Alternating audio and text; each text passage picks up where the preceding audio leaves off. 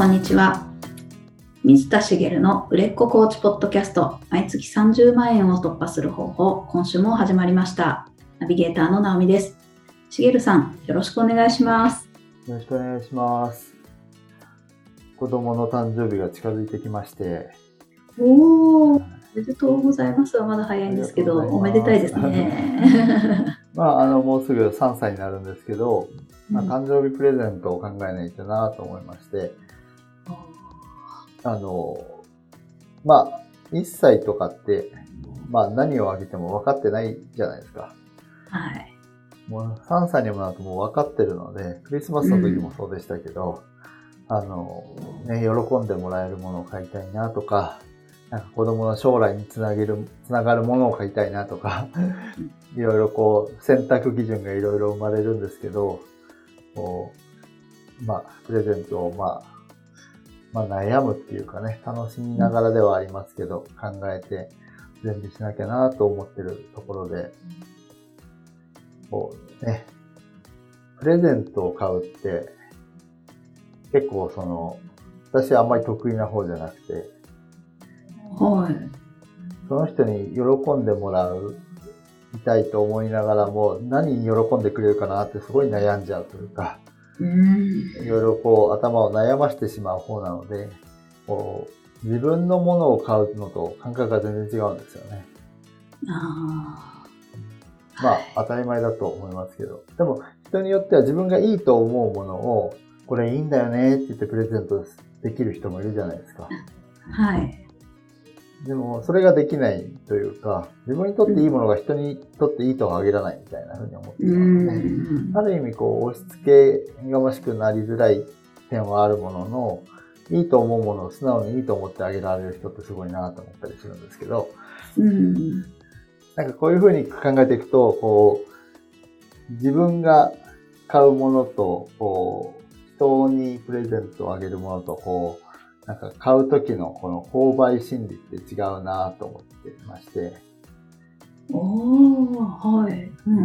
ん。そう考えていくと、買うものでもいろいろ違う気がするんですよね。うん。っていうことを、ちょっと今日はお話ししようかななんて思ってるんですけど、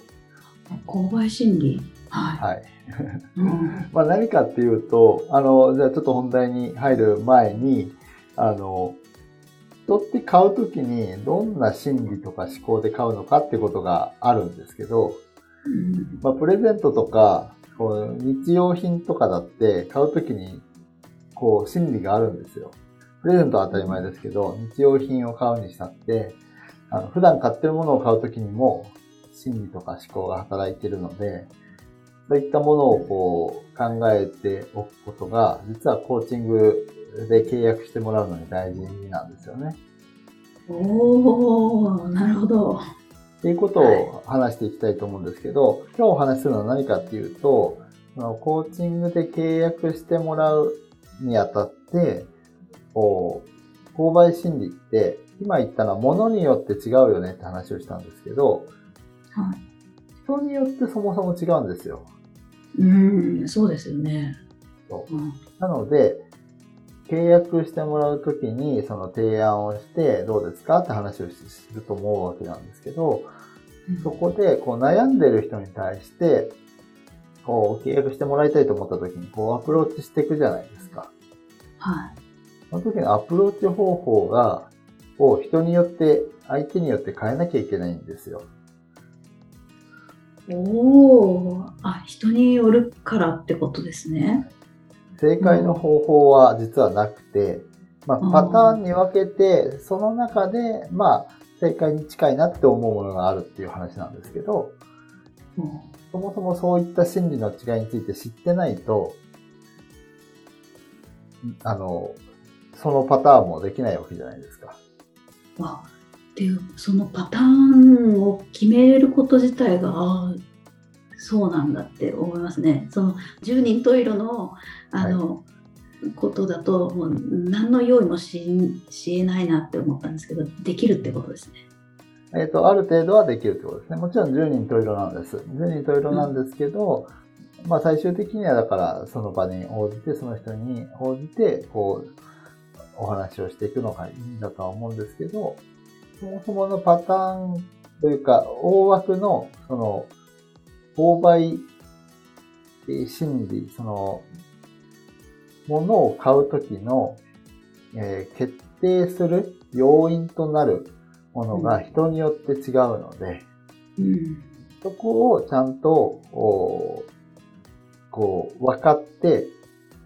おくっていうのは、あの、やった方がいいよっていうことですね。成功するとは限らないけど、これをやったら必ず失敗するという方法はあるんです。はい、ええー、そうなんですね。A さんに1っていう方法をやると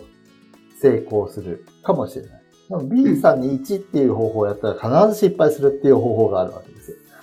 おお。言ってしまえばですけどね。はい。はい。というところで、あの、その、えっ、ー、と、方法について、方法というかね、その基準についてお話をしていきたいなと思うんですけど、うん、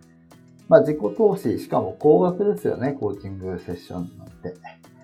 高額の自己投資をするときって当然、こう、成果を求めると思うんですよ。うん、そうですよね。成果が出そうだな、あこれを受けたら成果出るんじゃないかと思うと、こう、契約しそうですよね。うん、うん。なんですけど、実際の決定要因が成果が出そうかどうかとは限らないんです。ええー、そうなんですね。はい。ものすごくわかりやすい例でお話をすると、この人の、例えば、まあ、セミナーがあったとして、この先生のセミナーを受けたら成果出そうだなと思った時に、うん、でも買わないっていう人っていると思うんです。ああ、はい。うん、例えば、私がもし、あ、この人の受けて、この人のやってることをこう実践していったら成果出そうだなと思っても、買わないことってあるんですよ。受けないことって。うん、はい。その先生がどどうしてもうさんくさかったり、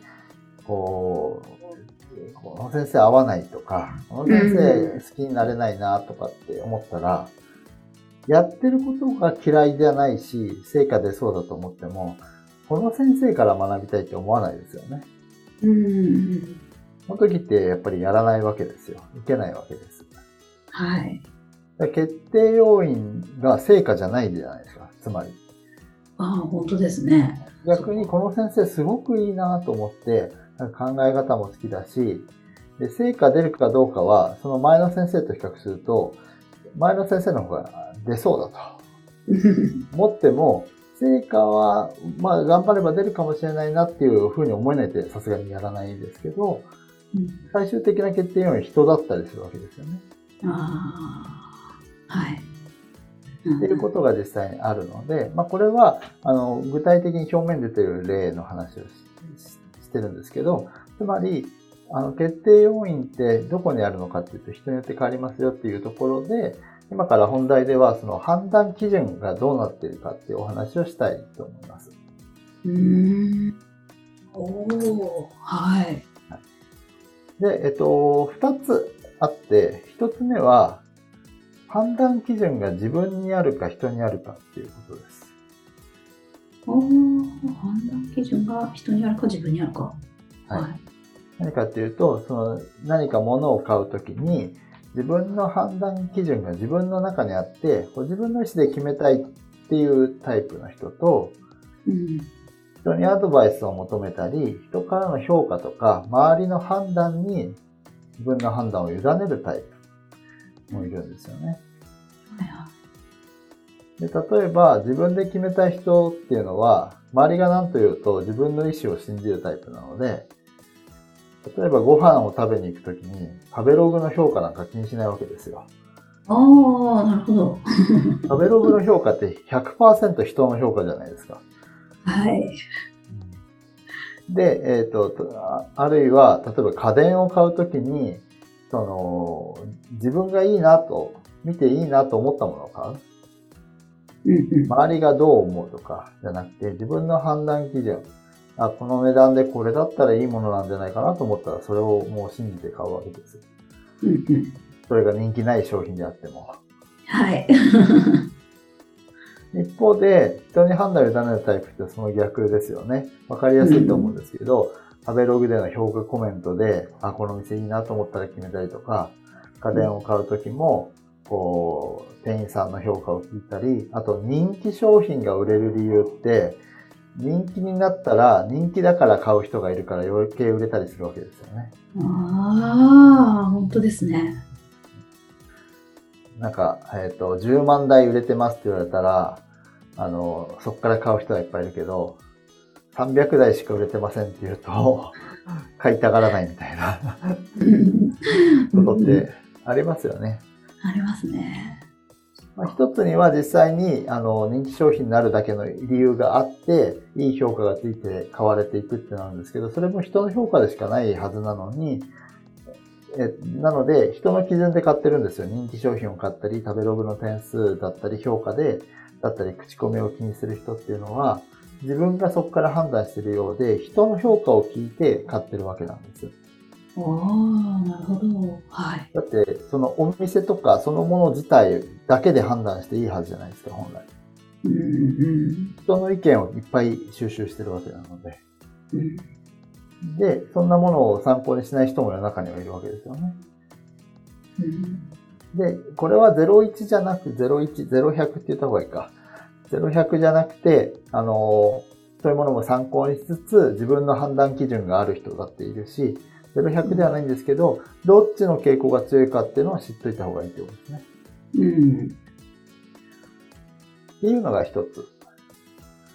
で、もう一つあって、最終的な決定の要因が理屈の人と感情の人がいるんですよ。えー、理屈の人と感情の人。はい。はい。で、えっと、感情で決める人は、食べログの評価を見たときに、必ずしも最高点のお店に行くわけじゃないんです。はい。もうコメントを見たりとか、なんかこう、写真の雰囲気を見たりして、なんとなく何の根拠もないけど、こっちのお店の方が良さそうと思うと、こう、自分の感覚で、あの、根拠がないのにそっちを選んだりするわけです。ああ、なるほど。はい。理論的に言ったらこっちの方が絶対全ての評価で上なんだけど、なぜかコメントの一言が引っかかったりとか、なんとなく雰囲気がこっちの方が好きかもと思うと、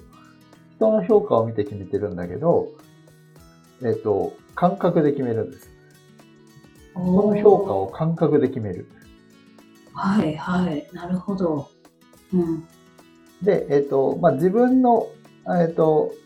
感情で決める人の、その自分で決めるタイプ、自分の意思に従うタイプの人は、まさに自分の感覚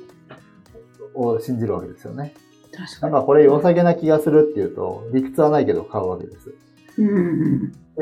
どんな、こう、なんだ、数字が良くても、なんか、なんかピンとこないなと思ったら手出さないわけです。うん。こう感情とか感覚で決める人ですね。うん。一方で理屈の人っていうのは、例えば自分の中の理屈に従うので、あの、費用対効果とか、実績がどうとか、数字がどうとか、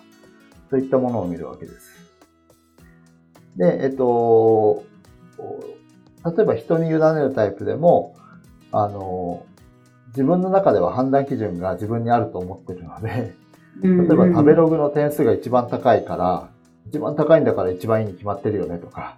うん、そこは人によっていろいろですよ。あの、もちろんその点数だけで決めるわけじゃないけど、その理屈がある。その選んだ基準に理屈がある。ああ。で、自分で決めて、えっ、ー、と、理屈で決める人ってのは一番こう、ある意味 AI 的な決め方、ロボット的な決め方になりますよね。あの、製品の、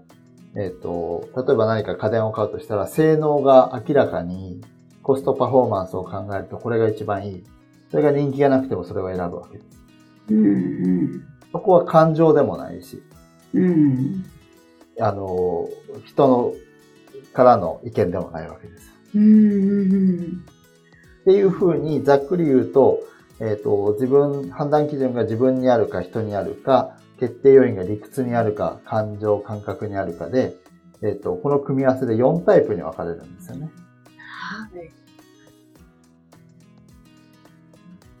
っていうことに、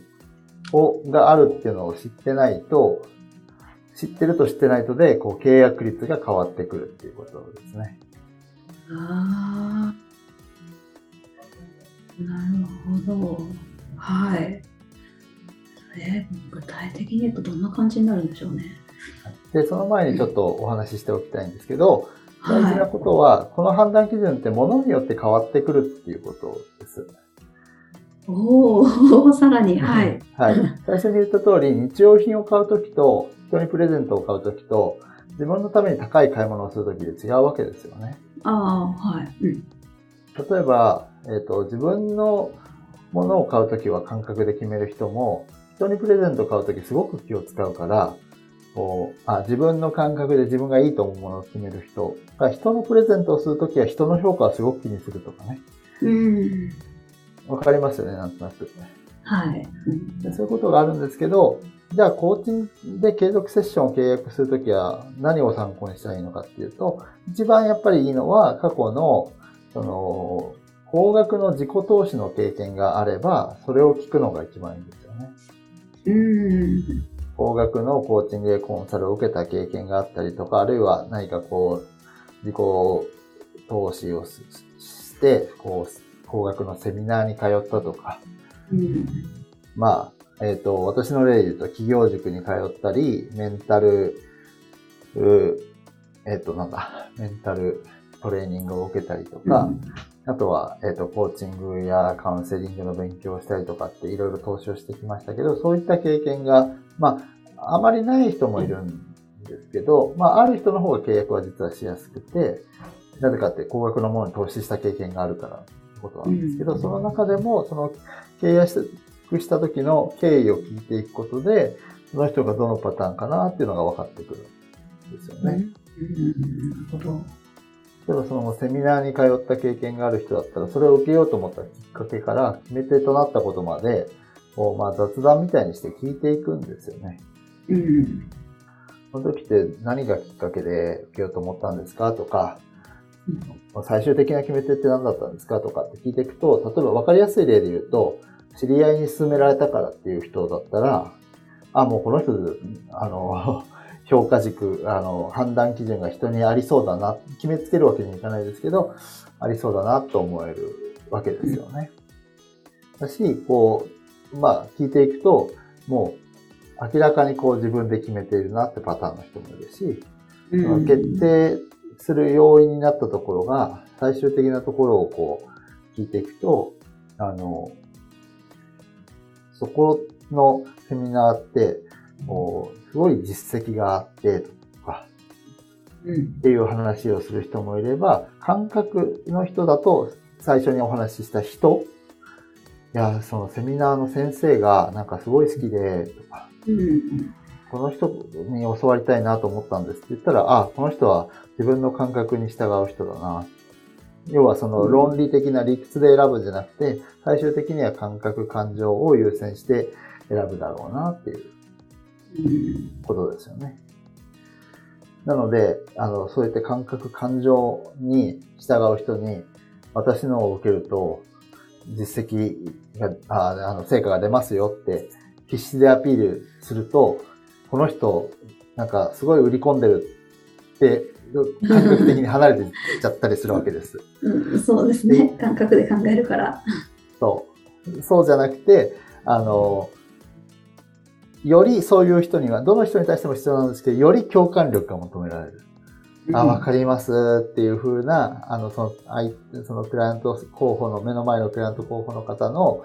あの、心情を理解してあげて、ああ、私も過去にそういう経験があるんですとかっていうと、あ、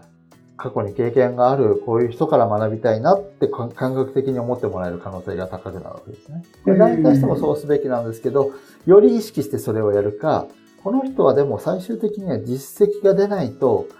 買わないかもなと思ったら、その論理的な思考が強い人だったら、あ、あの、こうして実績が出ますよって伝える。あるいは、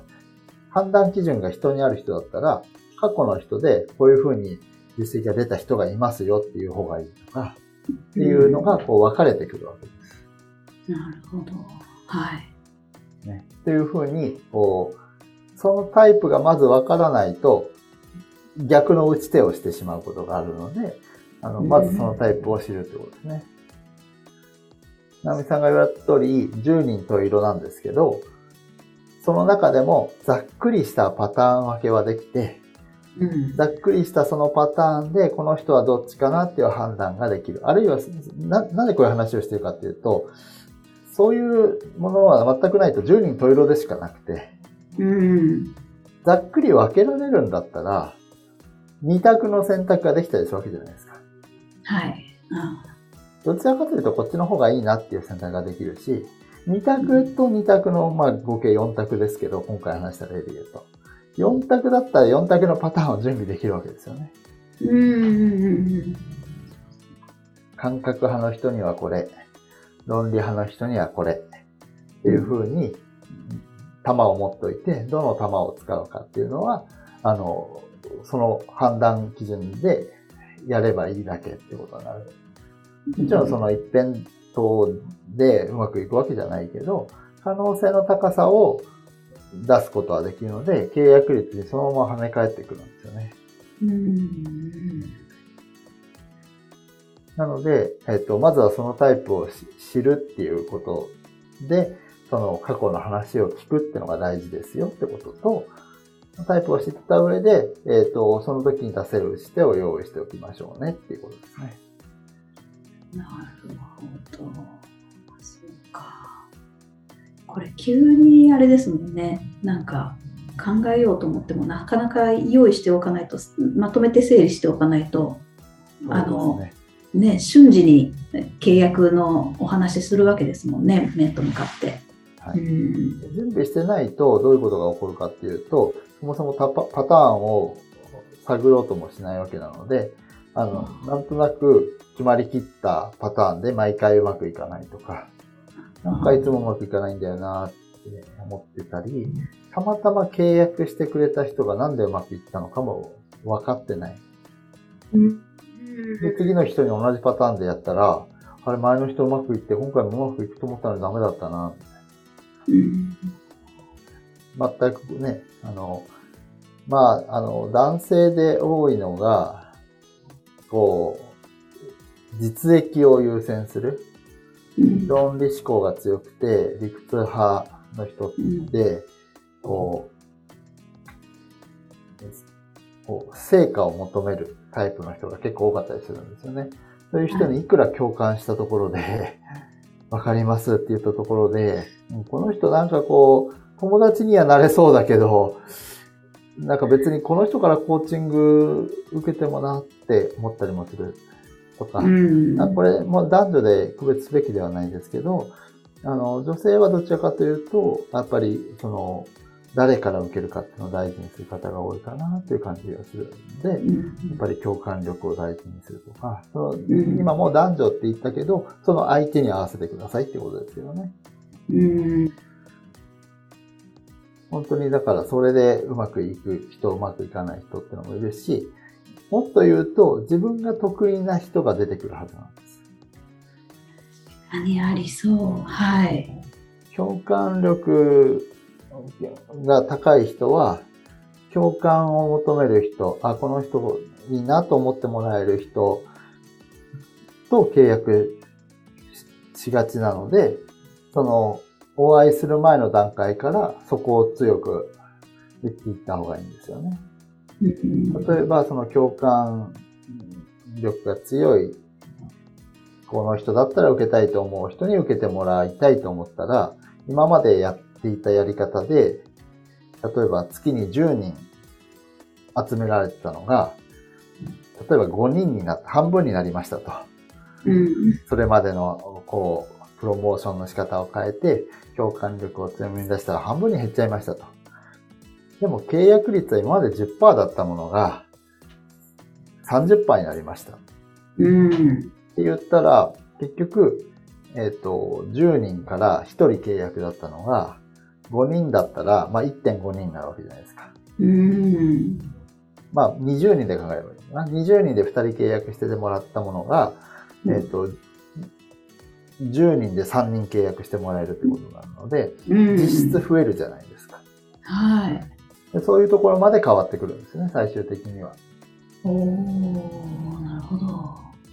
でもそれって、その大前提として、そのパターンで自分のあと契約してもらいたい人を知る必要があるし、そもそもそのパターンで、こう対応をそれぞれしてみたときにの反応の違いを知ってないとできないじゃないで特に、その、最初の頃って実績がないので実績を出しづらいと。いったときに、その、成果ばっかり求めてくるタイプのこう自分の判断で、自分の、えっ、と、こう、理屈で決めようとする人と契約してもらうと意外と難しかったりするんですよね。うん。なぜかって、その、え、じゃあ、成果出るってどうどうしてわかるの？って言われたときに、実績が自分の方にあんまりないと出しづらかったりするじゃないですか。それが、こう、だんだん経験を積んでいくとか、自分が変わったりもするわけですよ。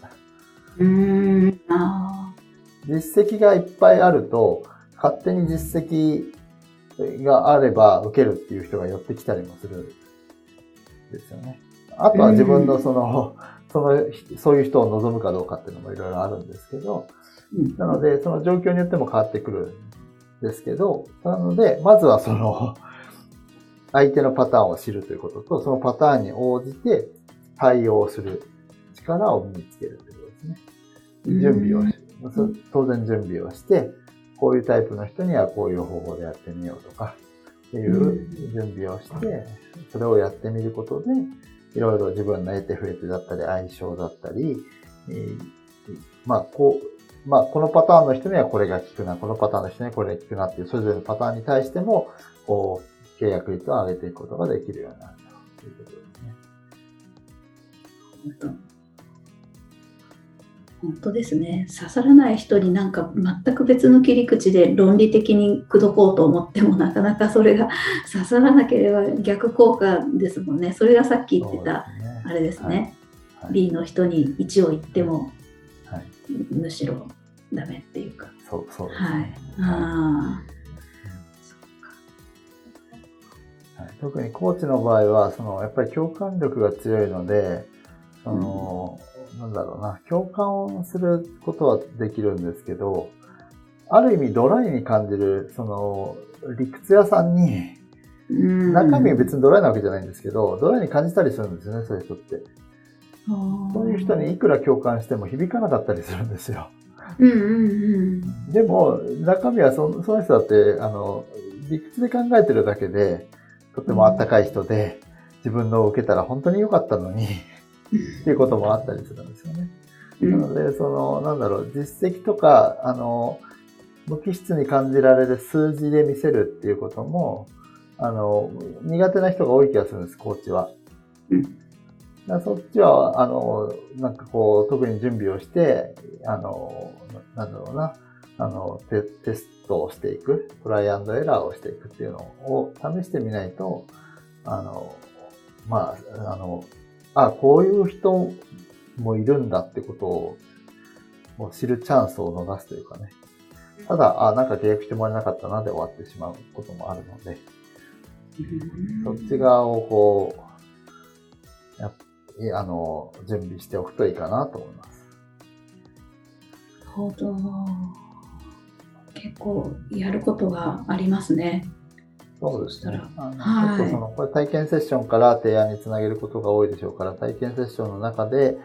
あの、ちゃんとその場でヒアリングをしてとか、っていう時間を取ってあげるとかっていうのもそうだし、事前準備しておくことも必要だし、っていうことですね。もちろん、あの、あれですよ、迷わずに、その体験セッション終わった後に契約するって言ってくれる人もいっぱいいるので、